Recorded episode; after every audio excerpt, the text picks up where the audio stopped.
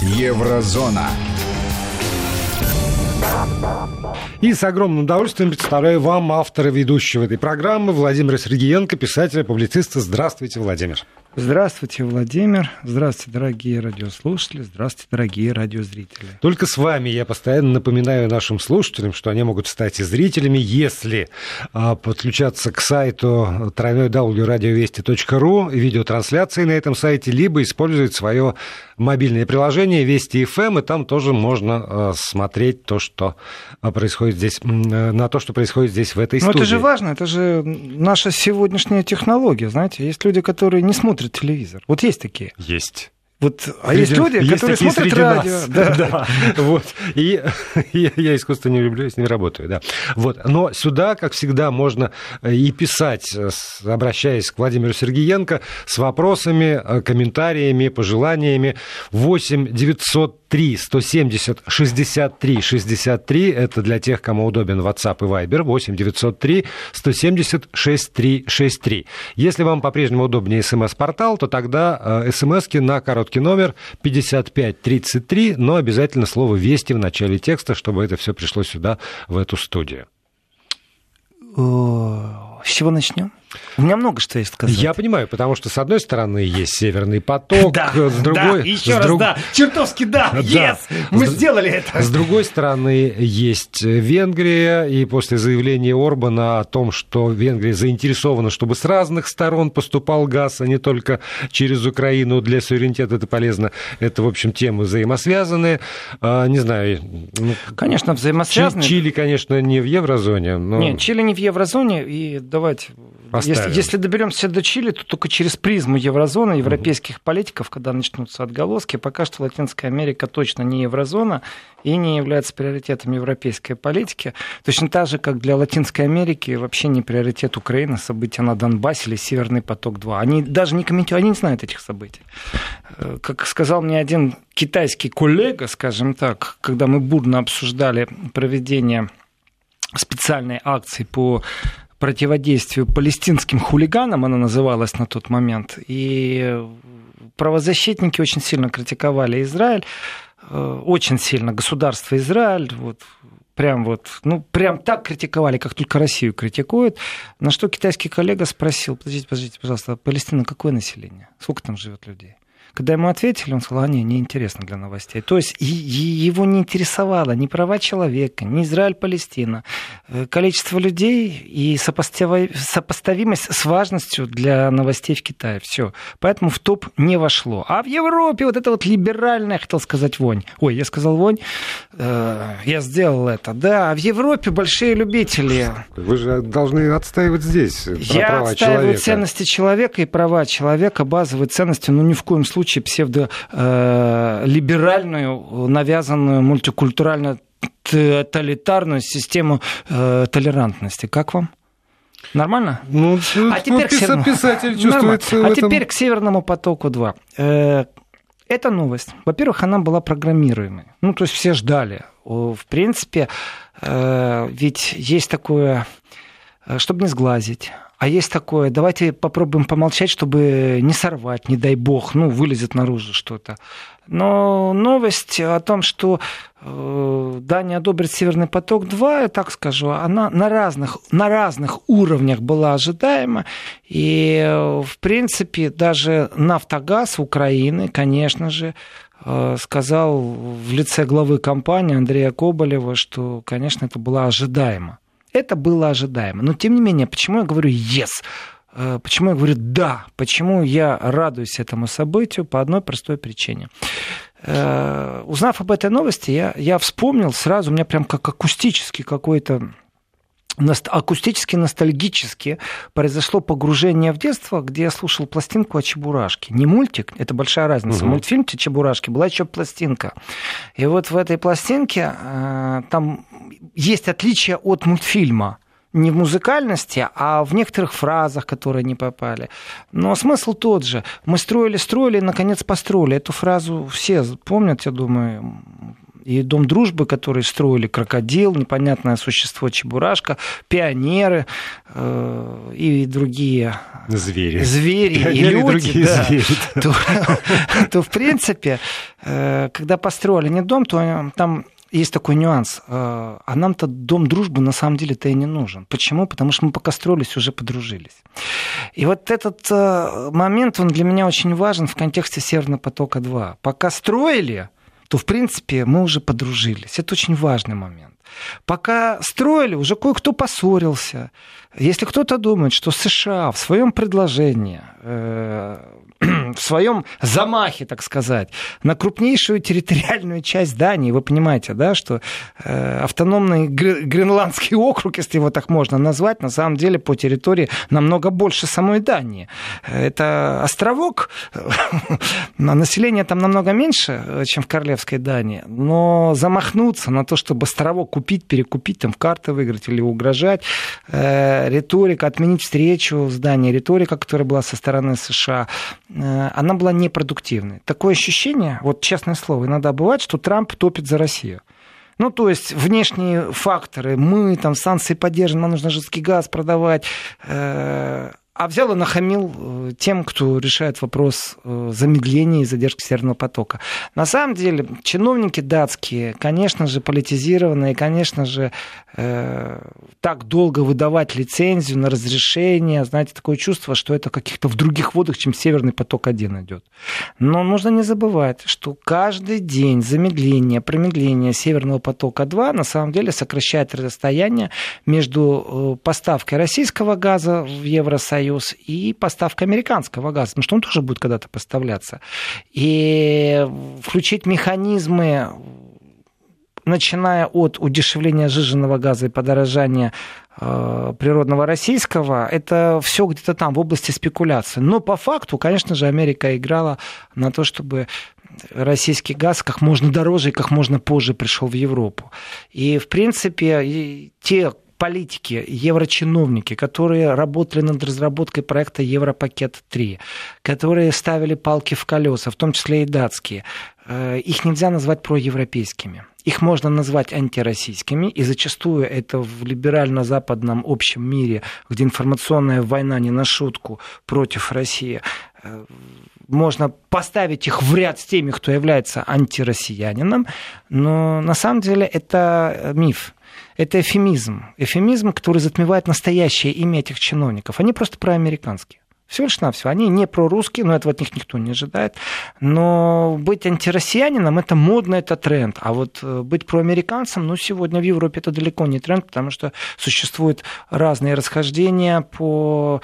И вот эти вот расхождения, которые действительно разные по восприятию России, по восприятию США, это люди в одной партии, в одной фракции, в одном базовом каком-то э, ценностном восприятии мира, Европы, куда это все двигается. Но, тем не менее, э, есть разница между, конечно же, проамериканским и антироссийским. Иногда это пересекается. Так вот, огромное количество чиновников прячутся за тем, что они антироссийские, со своей риторикой.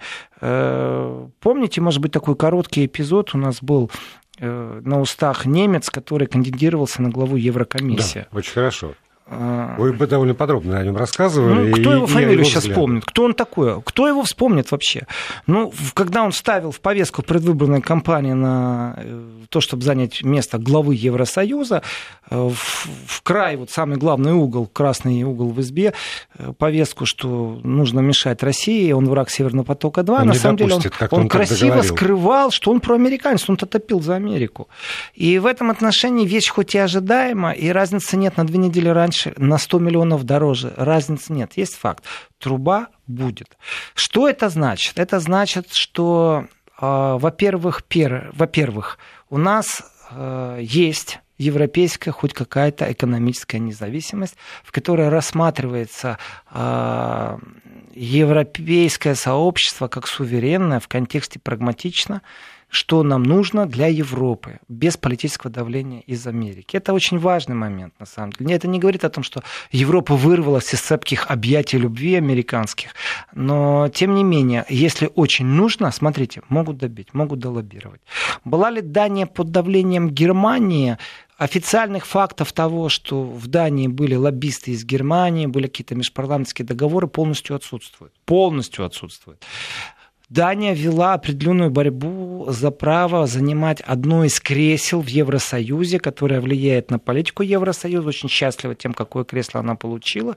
Был ли это торг с Меркель? Мы это узнаем только из мемуаров Меркель. То есть мы сегодня получили разрешение для Северного потока-два, но вполне возможно, что договоренность и максимальная отстрочка внутренне, интерно, они были договорены раньше, когда торговалось за пост и все, что связано вокруг Еврокомиссии. Да, но при этом датчане сегодня заявили, что они быстро решили этот вопрос. Вот что меня тоже несколько изумило, что вот последний вариант мы получили только, прости господи, весной, кажется, и мы быстро решили этот вопрос, заявил представитель но этой я, датской я, аналитической я так... комиссии. Ведь э, в своей еврозоне на выходных этих я рассказывал, что только что получили разрешение поляки, которые да. с датчанами строят трубу, которая с севера на юг тянется. И получили они ее, вот тоже нужно задуматься о датчанах, может там северный климат влиять, я не знаю, на э, сообразительность там, движения мыслительных процессов, я понять не имею, на бюрократические процессы. Но тем не менее, там же история длится вообще чуть ли не девятнадцать лет. Ее забыли, потом она ожила, потом ее там реанимировали, потом снова реанимировали. Но из, изначально вот план построить трубу север-юг из Дании, ну, норвежский газ ну, да. попадает в Польшу, точно так же там распределяется по всей Европе или хотя бы только в Польше. девятнадцать лет они этим занимались. Хоронили проект, возрождали проект, получили финансирование из Евросоюза. С момента, как снова его реанимировали, этот проект все равно одиннадцать лет прошло. Так что, когда датчане говорят, что они быстро дали разрешение, я им верю. Да, я так, им верю. Тогда, да. Действительно. Я, я не знал, что там девятнадцать лет. Тогда просто молодцы. Я им верю. Другое дело, я не верю европейским политикам, потому что не существует на сегодняшний день механизма против своей воли евробюрократов. Если они что-то задумали, они это сделают. Вот европейский пакет законодательный – это такая мутная вода. Вы не знаете, вот грубо говоря, представьте себе, что у вас есть человек, который может решить все ваши проблемы. Так вот, такого человека нет. В этом отношении у Европы можно поучиться, что существует общественное мнение, которое нужно создать, и в том числе целевая аудитория является евродепутаты, Европарламент, политики, министры иностранных дел. Это общественное мнение формируется прессой долгие годы, под контроль берется мейнстрим, и ты уже не выходишь за рамки мейнстримского восприятия жизни, соответственно, законы и все остальное принимается именно в этом мейнстримском режиме. Но э, тем самым отсутствует единственный человек, которого можно подкупить.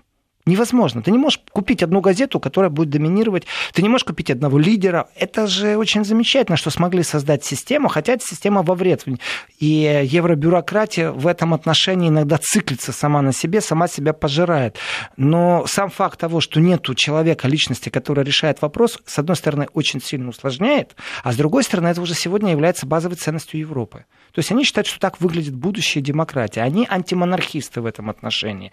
Очень тяжело договариваться, когда есть какая-то конфликтная зона. Потому что даже Меркель прячется, она говорит, ну, извините, так Евросоюз решил, решайте с ним, а не со мной. При этом она же доминирует и лоббирует в том же Евросоюзе, по крайней мере, в прошлом сезоне. Соответственно, Северный поток-два и все затягивания, которые против... происходило, ну ж как, ну, удорожает труба, ну, обойдет она эту Данию.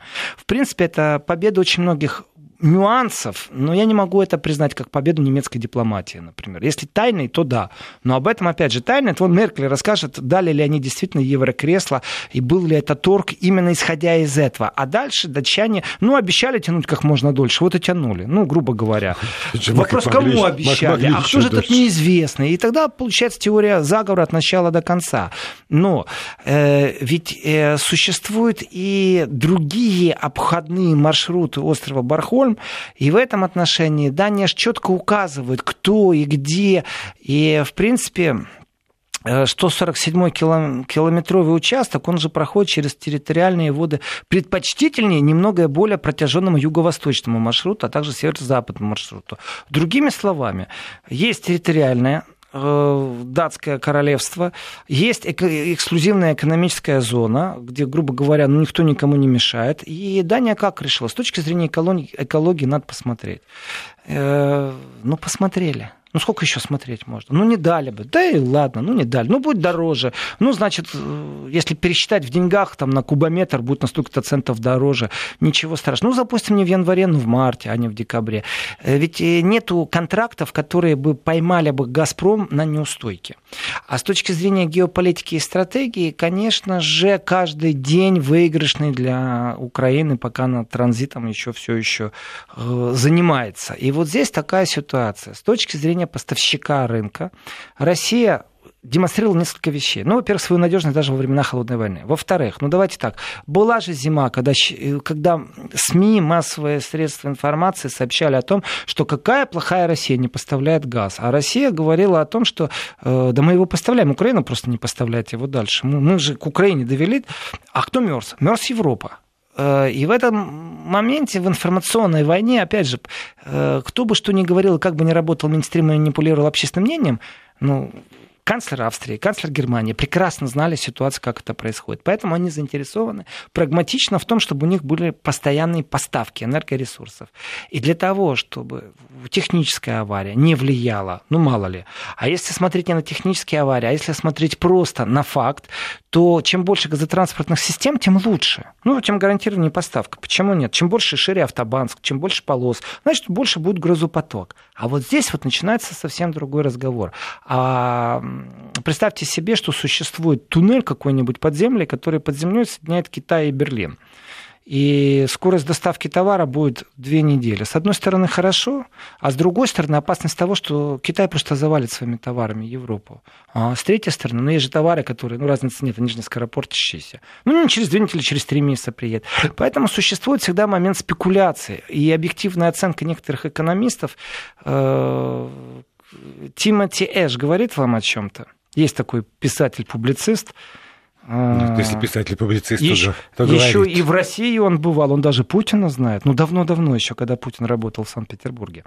Он могли сейчас выступал забыть. Просто на украинском форуме экономическом, там, как, а, послед... как последний спикер. А, да, то, точно. Вот, да, вот, да, вот. Да, да, это, ну, что и, же ему это... говорят, там, он специалист по экономике. Да какой черт он специалист по экономике?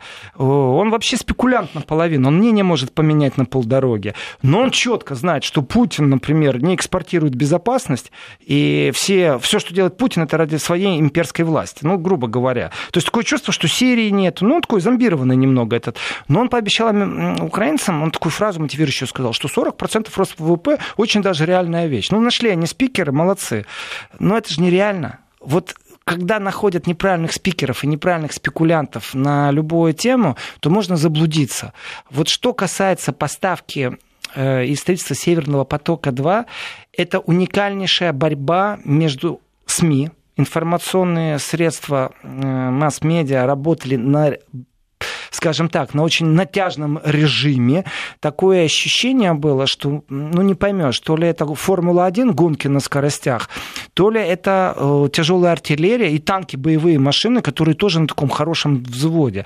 Потому что, если посмотреть количество информационных подач «Северный поток-два» в СМИ, что Россия, что Украина, что Евросоюз, берем по отдельности даже страны, которые не имеют отношения к «Северному потоку-два», это Германия, само собой, например, берем Польшу, или берем страны Балтии, которые тоже кричали, что это плоть Молотов-Риббентроп. Кстати, у меня не только ассоциативный ряд, у меня вопрос большой, если нас слушают российские чиновники. В Deutsche Welle появилась там статья, и вплоть до того, они уже обнаглели настолько коллеги с Deutsche Welle, что они фразу произнесли чуть ли там не официоз по празднованию договора Молотов-Риббентроп. Слово прозвучало официоз. Как будто в России праздновали подписание договора на официальном уровне. Игра слов и эвфемизма. Это типичная э, враждебная информационная политика. Ну, отчасти у них было такое основание, потому что не праздновали, был, офи- были, заяв, были заявления э, политиков и Мина. Это крупное историческое событие, оставляющее, конечно же, исторический след, и повод сегодня дискуссии есть большой. Но официоз, вот в том смысле, что чуть ли не празднование, извините, это уже пусть решать... И это даже, я бы так сказал, это досудебное, в принципе, может быть решение. Но, в принципе, нужно понимать, как ведет себя редакционная политика. Ну, давайте так, представьте себе, вы выпуск, там, я не знаю, регулярный выпуск Russia Today, мультиков, который говорит зоопарки, показывает там Меркель, Трампа и прочих. Вот Deutsche Welle, они же имеют этот мультфильм «Зверинец», или как он там, в котором, в принципе, и Меркель тоже присутствует, но, как правило, они по России проходятся, и все это в негативном смысле. Ну, это же открытая инфовойна. Но я возвращаюсь к инфовойне в контексте «Северный поток-два». Количество фехтований, дискуссий, то есть это действительно можно изучить, как в течение короткого периода времени средства массовой информации всего мира сколько раз упоминали «Северный поток-два». Регулярность – это как будто настоящая война была. Если начать сравнивать информационные подачи, понятное дело, Трамп, Путин, происходит что-то в Турции, Эрдоган. И вот можно количество, сколько раз было упоминаний, без оценки негатив или позитив. Такая оценка тоже существует. Вот просто по факту упоминаний. И тогда мы придем к выводу, что «Северный поток-два» в СМИ занимал примерно столько же времени, сколько события, там, бомбардировка или применение химического оружия в Сирии. Сколько там э, терроризм, когда идет какое-то событие, где террористы э, сделали свой мерзкий теракт и погибли люди. Информационная подача, она такая, бам, капля ушла, там создали там, мгновенный информационный шум, информационное цунами, информационное землетрясение, все, что хотите. Ну, потом раз и ушло, и больше уже не говорят о теракте. «Северный поток-два» практически постоянно присутствовал. Это же угроза суверенитету Евросоюза. Вот, они что это сделали? Они угроза. Это коллективный Запад. Это. Абсолютно правильно, Владимир, это угроза. Они что сделали? С точки зрения информационного потока, вот если писать диссертацию на эту тему, то «Северный поток-два» явился практически аналогом боевых действий, по количеству упоминаний, даже превышая определенные боевые действия. И дело не в том, что у «Северного потока-два» какие-то такие большие враги. Ну, понятно, Украина теряет деньги. Но она потеряет точно так же через турецкий поток деньги. Вот, э- что странно. Разница в чем? Турецкий поток точно так же не, точно упомина... так же, не да. упоминали. А я, а я вам объясню очень просто. Потому что Америка, которая имеет рычаг давления на Украине, конечно же, притом не один и не два, очень много имеет, э- не заинтересована в том, чтобы Германия являлась европейским хабом и была постоянным, ну, скажем так, не партнером даже, а пользователем российского газа. Им выгоднее все-таки рычаг где-нибудь оставить там. Пусть лучше уже Италия, в конце концов. Ну, кто угодно, только не Германия. А еще лучше Польша с хабом по распределению ну, сжиженного газа. Польша вообще мечта да. была бы, да. И в этом отношении понятно, что в геополитике нету простых арифметических задач два плюс два равно четыре. Это так разбить можно, наверное, на несколько кусков. И Венгрия, безусловно, конечно же, в некоторых местах, например, там борьба против э, идеи национализации, украинизации там, Украины. Там. А, конечно, это союзник, потому что одинаковое нарушение, что прав э, русскоговорящих, что венгерское нарушение, оно одинаково э, с точки зрения украинского законодательства. В этом отношении мы союзники. Если посмотреть, Венгрия страна НАТО. Это абсолютная страна НАТО. Если что, на территории Венгрии натовские учения разворачиваются. Кстати, об этом я поговорю после новостей, потому что, опять же, в информационной политике «Северный поток-два» сейчас затмило кое-что другое. Интригуете все, интригуете. Конечно, Владимир Сергиенко, писатель, публицист, здесь, в этой студии, и вы после этого не можете позволить себе отключиться от радиостанции «Вести эф эм». Еврозона. Продолжаем программу. Владимир Сергиенко, писатель, публицист, здесь, в этой студии. Можно присоединиться не только к аудио, но и к видеотрансляции с помощью приложения Вести эф эм на ваших мобильных устройствах и сайта дабл ю дабл ю дабл ю точка радиовести точка ру. Кроме того, Владимиру Сергиенко можно писать в WhatsApp и Viber на номер восемь девятьсот три сто семьдесят шестьдесят три шестьдесят три, восемь девятьсот три сто семьдесят шестьдесят три шестьдесят три и э, в, на смс-портал пять пять три три, короткий номер, слово «Вести» в начале текста, не забывайте ставить. Ну и если у вас есть выход на социальные сети, Владимир Сергиенко, то, ну что же. Инстаграм, Фейсбук. В Телеграме я не очень, в Твиттере вообще слаб. Ну, не суть. Я читаю сообщения по поводу некоторых стран, которые проснулись, абсолютно правильно. И Болгария проснулась, тоже ж носом крутила. И ну, идет переформат... Перфер... Перф... Переформатирование. Переформатировка отношений с Россией, и исторические взгляды, и прочее. И СМИ, конечно же, это лакмусовая бумага э, того, что вообще творится в геополитическом пространстве. И я вот читаю сообщение, между прочим, из Польши. Ну, по коду я вижу, сорок восемь, это значит из Польши. Польша проводила и проводит очень активную пропаганду против Северного потока, основной упор на нарушение экосистемы Балтики. Даже на зло Путину подписали США контракт на поставки сжиженного газа по цене в три-четыре раза дороже. Ну, я, я прокомментирую это сообщение, потому что это не на зло Путину может быть, это может быть элементарная вещь, потому что купить определенное количество, ну, не обязавшись там на двадцать лет покупок, а одноразово эти в три-четыре раза дороже купить, это может быть первая коррупционная схема, элементарнейшая вещь. Вспомните, пожалуйста, Юлию Тимошенко с ее контрактом. И как она откусывается до сегодняшнего дня с претензией, что зачем же покупать в России дороже газ, когда тот же газ в Польше дешевле, уже пройдя через, транзитом через Украину. Что за бред? Но, тем не менее, схемы такие есть. Второе, не забываем, что это может быть скрытая схема финансирования других бюджетов, потому что в парламенте многих стран, когда принимается бюджет, принимаются определенные вещи. Например, на вооружение выделено столько-то, там, полтора процента, на образование, там, три процента. Ну, вот пошло, пошло, пошло. И, в принципе, государство выделило, например, бюджетные деньги, которые, ну, вот их, их нет больше. Вот как сейчас Израиль перекрыл э, работу своего МИДа, потому что в бюджете денег нету, не могут договориться. И по всему миру все израильские посольства и консульства не работают. Потрясающая вещь. Да, даже э, вот это демократия. Даже вот контрольные это... пункты с Палестиной не работают. Вот это я понимаю. Да. Вот это удар так удар. Представляете, МИД как ударил по Министерству финансов. Парламент про бюджет не может договориться. Так вот, смотрите, бюджет может профинансировать закупку дорогого газа, и тут же кто-то получает компенсацию и субсидию, и эта субсидия уже расценивается по-другому. Ее можно направить на что угодно. То есть есть ограничения на Министерство обороны. И Польша не имеет права больше там, полутора процентов по своему бюджету. В парламенте так произошло. Выделить средств больше на инвестицию. Они покупают дороже газ, разница входит в Польшу. Разницы нету каким источником. Они найдут способ, если им это нужно.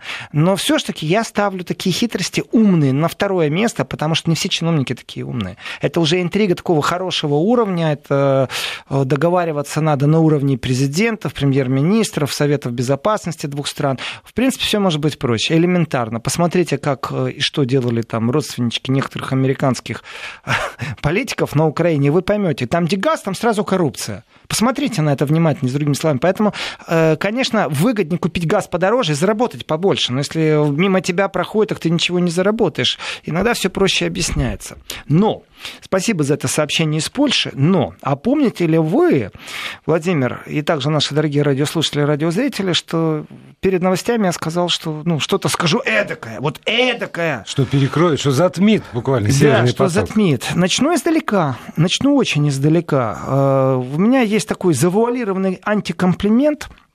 Мой завуалированный НАТО, комплимент НАТО идет. В принципе, у них сидят профессионалы. И нужно понимать, это враги. Это враги России, безусловно. НАТО – это враг России, четко. Начинаю я не просто так с НАТО, потому что мы сейчас придем через Северный поток снова к НАТО, как это ни странно.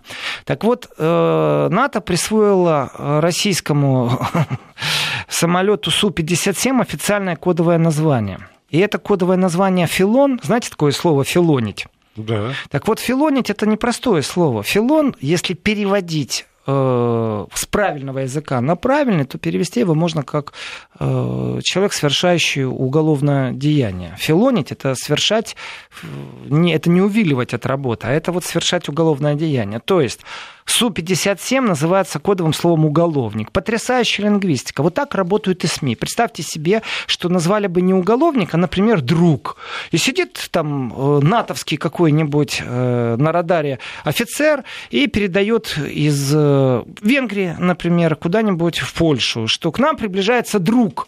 И все, а, ну друг приближается, можно расслабиться. Так они на каком уровне работают? Российскому самолету присвоено название «уголовник». По всем теперь будет натовским э, нормам всегда произносится слово «уголовник». И в этом отношении я вижу не только нейролингвистическое программирование, но и абсолютно четкое позиционирование, вырабатывающее негативщину определенную по отношению к России. Мы не стратегические партнеры, мы враги. Это проявляется даже в таких вещах, как присвоение определенного звания. И вот эти все эвфемизмы, которые должны скрывать настоящую суть, в данном случае это эвфемизм наоборот получается. Уголовник приблизился к нам, все, все понятно, настроение испортилось. Пусть боятся. Нет, это я вам объясню. удовольствию. Почему? Ну, объясните. Потому что я вот с удовольствием. Ч- с удовольствием. Человек, который направляется в качестве посла Соединенных Штатов в Америку, сказал буквально следующее, что Россия воспринимает Соединенные Штаты как своего заклятого врага, и поэтому Соединенные Штаты вынуждены рассматривать Россию в качестве соперника. Я очень благодарен Зеленскому, что он ввел в оборот, притом нормальной политологии, такие слова «я не лох». Вот это кто кому говорил? Вот я не лох, чтобы это слушать. Вот спасибо Зеленскому. Можно теперь нормальным человеческим языком говорить. Не знаю, насколько это действует, но есть вещи, которые в СМИ, то, что очень важно, то, что в СМИ произносится и приравнивается к военным действиям. А есть же военные действия, которые в СМИ практически не озвучены.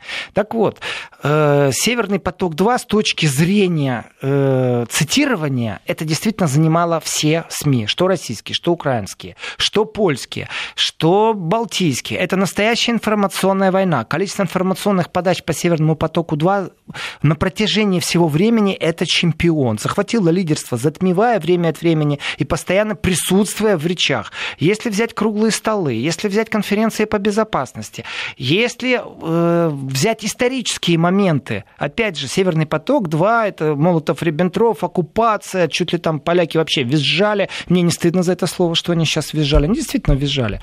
И... С точки зрения СМИ, когда освещают что-то так интенсивно, понятно, что это очень важный момент. Но давайте посмотрим другую вещь. Вот абсолютно элементарнейшие вещи. Мы говорим о, допустим, с точки зрения Европы, о собственной безопасности. А с точки зрения собственной безопасности европейской легче с Россией договориться. И даже не знаю, почему СМИ некоторые вещи, ну так, очень специфически называют, обзывают, но в этом, в лингвистических конструкторах зачастую скрыт очень-очень важный посыл. А теперь интрига, которую я так угу. долго держу, э, очень простая.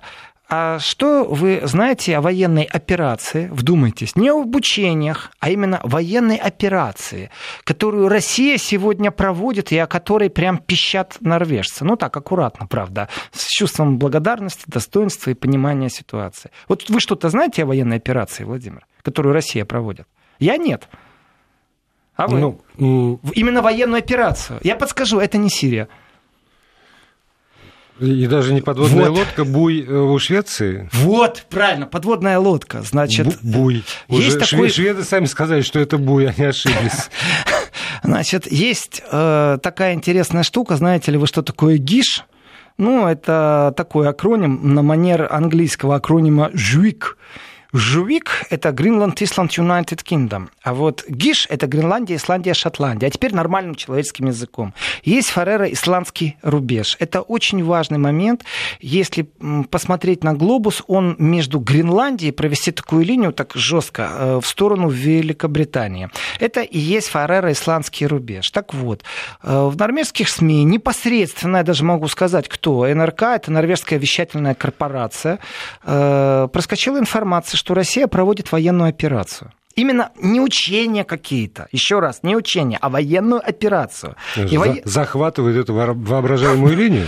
Ну, не захватывает, пошла на прорыв, потому что эта линия, она известна со времен Второй мировой войны, на ней установлена очень специфическая система слежения за подводными лодками еще в пятидесятые годы. Это действительно очень важный момент для американцев. Он не имеет никакого отношения к Европе. Это американцы боятся, что тогда советские подводные лодки, лодки. Сегодня российские подводные лодки смогут пересечь пройти этот рубеж. Линию. И они там установили целую систему слежения. Она, эта система слежения, э, существует действительно. Ну, э... вот о том, как мы побеждаем в этой военной операции, Владимир Сергиенко расскажет через шесть секунд. Вести эф эм. Владимир Сергиенко, писатель-публицист, здесь, в этой студии. Что, побеждает Россия, по, по мнению норвежской вещательной корпорации? Ну, по, по, по мнению норвежской вещательной корпорации, скажем так, у них большие проблемы. Почему? Потому что они считают, что восемь подводных российских лодок, которые будут в течение шестьдесят дней тренироваться. При этом не забываем, что Министерство обороны Российской Федерации официально сообщило о том, что они начинают тренировки по погружение. Все это было официально заявлено, это никакая не тайна. Но давайте так, представляете, новость, которую задают западные СМИ. Ну, Российская Федерация начала тренировку погружений подводных лодок. Сразу восемь штук, и все погружаются. Ну, кто бы на это отреагировал? Ну, никто. Но в СМИ же нужно вести войну. Вот какие-то заголовки, там, «Северный поток-два» — это современный модернизированный договор Молотов-Риббентроп, чуть ли не оккупация Польши, ну, в конце-то концов. Истерика на таком знатном уровне. Соответственно, и когда норвежские компании радиовещательные, коммуникационные заявляют о том, что происходит операция в Северной Атлантике, российская операция, давайте так, это не кто-то заявил, а премьер-министр Норвегии Эрна Сульберг заявила о том, что операция России в Северной Атлантике демонстрирует ее военную мощь. А вся эта военная мощь, она же на что основана? На то, что Россия не просто погружается, а пробует прорваться через линию СОСУС. Или СОСУС, как вам угодно. А раньше ты никогда не пересекала. Да регулярно. Это есть вот эта вот линия в пятидесятых годах. Это... Система наблюдения, которую американцы поставили, скажем так, в Атлантике, чтобы смотреть, пересекают или не пересекают ее российские подводные лодки. И разница в чем? Одно дело учения, не нарушая никаких мировых договоренностей, не нарушая никаких территориальных вод. Россия имеет право делать, что хочет в территориальных водах своих, а также в нейтральных водах, не нарушая ничего, ничего пространства. Но назвать, что это военная операция, потому что я помню тот потрясающий момент, когда прочитал на английском языке о том, что, оказывается, канадские вооруженные силы совместно с украинскими вооруженными силами противостоят российским вооруженным силам в Донецке. Это Википедия на английском языке. Вот оно информационное пространство, вот она война, вот она информационная рубиловка. Мы даже не знаем о вещах, которые там происходят. Так что норвежцы считают, что военная операция, это не просто так, военная операция, это значит, что российские подводные лодки что, вооруженные до зубов, пошли на прорыв? И как они дойдут на прорыв, они там лягут возле берегов в США, где-нибудь там в Калифорнии, там тепло, ну или где-нибудь, где похолоднее, например, там возле Гренландии, и будут охранять Гренландию по периметру, ну, мало ли, Трамп захочет ее захватить. Или же э, где-нибудь совсем с другой стороны, ну, главное, чтобы подлетное время российских ракет было такое, что никто ни на что не отреагирует. И это не карикатура, которую я сейчас описал, это реально информационное поле, которое создается в Норвегии. И Норвегия аргументирует не просто так, а устами премьер-министра, что после таких военных операций в Северной Атлантике это не только демонстрация того, что у России есть мощные силы, но и это же объяснение, почему Норвегия обязана быть в НАТО. Вот все просто, очень просто. Мы так боимся, но не надо России подводными лодками пересекать, между прочим, Гишевскую линию. Напоминаю еще раз, что Гишевская линия – это всего лишь навсего аббревиатура Гренландия, Исландия, Шотландия. И Фареро-Исландский рубеж, он, конечно же, является стратегически очень важным. И Норвегию уж точно пугаться не надо и объяснять, что они в НАТО, потому что они боятся Россию. Так что информационная война, она не затихает ни на секунду. Я даже задаюсь вопросом, что будет следующее. Ну, смотрите, прямо на глазах меняется мир. Дания дала добро на Северный поток-два. Если Дания дает добро на Северный поток-два, значит, Северный поток-два исчезает из СМИ. При том количестве упоминаний Северного потока-два, которое было в СМИ, сейчас образуется просто пустая ниша. Ее надо запомнить, заполнить. Чем ее заполнять будем? А, ну, можно Украиной. Так тоже, понимаете, уже такие переговоры идут, что войска разводят, уже чуть ли не на носу, еще непонятно где. Кстати, есть заявление Зайберта, это официальный спикер немецкого правительства, о том, что близится дата нормандского формата встречи, полноформатного, то есть четыре президента, ну, канцлеры три президента, вот так скажем. И точно еще неизвестно когда, но близится. То есть уже где-то сильно, уже не просто дым, а огня нет, уже где-то угли так хорошо растоплены, и все показатели говорят о том, что все будет еще лучше. И представляете, у вот этих западных СМИ сейчас забирает повестку, просто не о чем писать. Северный поток-два добро дал, Дания, Украина вроде бы потепление, вроде бы улучшение, улучшения, вроде даже военных действий нету. Ну, я не знаю, ну, Солсбери тоже вчерашний день, хотя проскочила новость, не знаю, насколько она соответствует правде, что в Лондоне какой-то утечка, утечка химического вещества. вещества. Я прям да. жду, не дождусь, когда скажут опять очередной раз, что агенты эф эс бэ э, что-то там опять тренировали. Ну, я не ожидаю уже ничего другого. И вот если специалисты, а ведь это действительно в информационном поле нужно отточить определенную лингвистику. Когда у тебя Су пятьдесят семь, уголовник, самолет российский, когда у тебя Северный поток-два, вместо того, чтобы сказать, что это э, настоящий э, достойный, я бы сказал так, э, наилучший, наидешевейший поставщик энергоресурсов в Европу, так нет же, это Молотов-Риббентроп два. То есть был запрос на враждебность по отношению к России. И это был абсолютно мейнстримовский. Те, кто говорят, что нужно только посидеть и дождаться, пока э, река принесет э, труп твоего врага, конечно же, имеют место быть и в информационной сфере. Но на самом-то деле...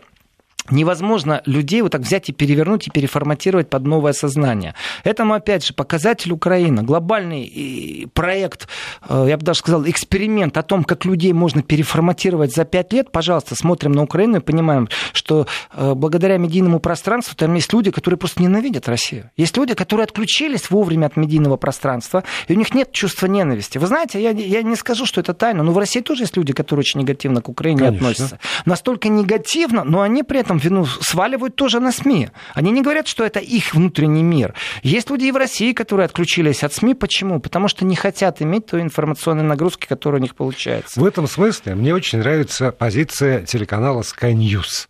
Они выяснили, что население Великобритании устало от темы Брексита и запустили параллельно Sky News канал, который называется Sky News без Брексит. И там вот все то же самое. Молодцы. Только, только это все, тем... что я могу сказать, да, брекситовать, темы... это уходить, прощаться, но не уходить. Да. Я надеюсь, что, кстати, Джонсон, действительно, назначив новые перевыборы, у нас остается буквально пару секунд, что, назначив новые перевыборы, э, удержится в парламенте и действительно получит большинство. Но только после этого... я это правда, надеюсь, начнутся сепаратистские движения иного формата в Великобритании. Я буду активно поддерживать информационную политику объективности по отношению к шотландцам, которые очень хотят остаться в Евросоюзе. Они нуждаются в информационной поддержке. Не И знаю. я не иронизирую. Не Такова Сель-Авив. Я, я уже не первый год веду с вами эту программу и всегда считал вас предельно добрым. Я сказал, что человеком. Объективно, в первую очередь, а, а теперь, я не добрый, а теперь... я, я честный. Это разные вещи. Спасибо. До свидания. До свидания.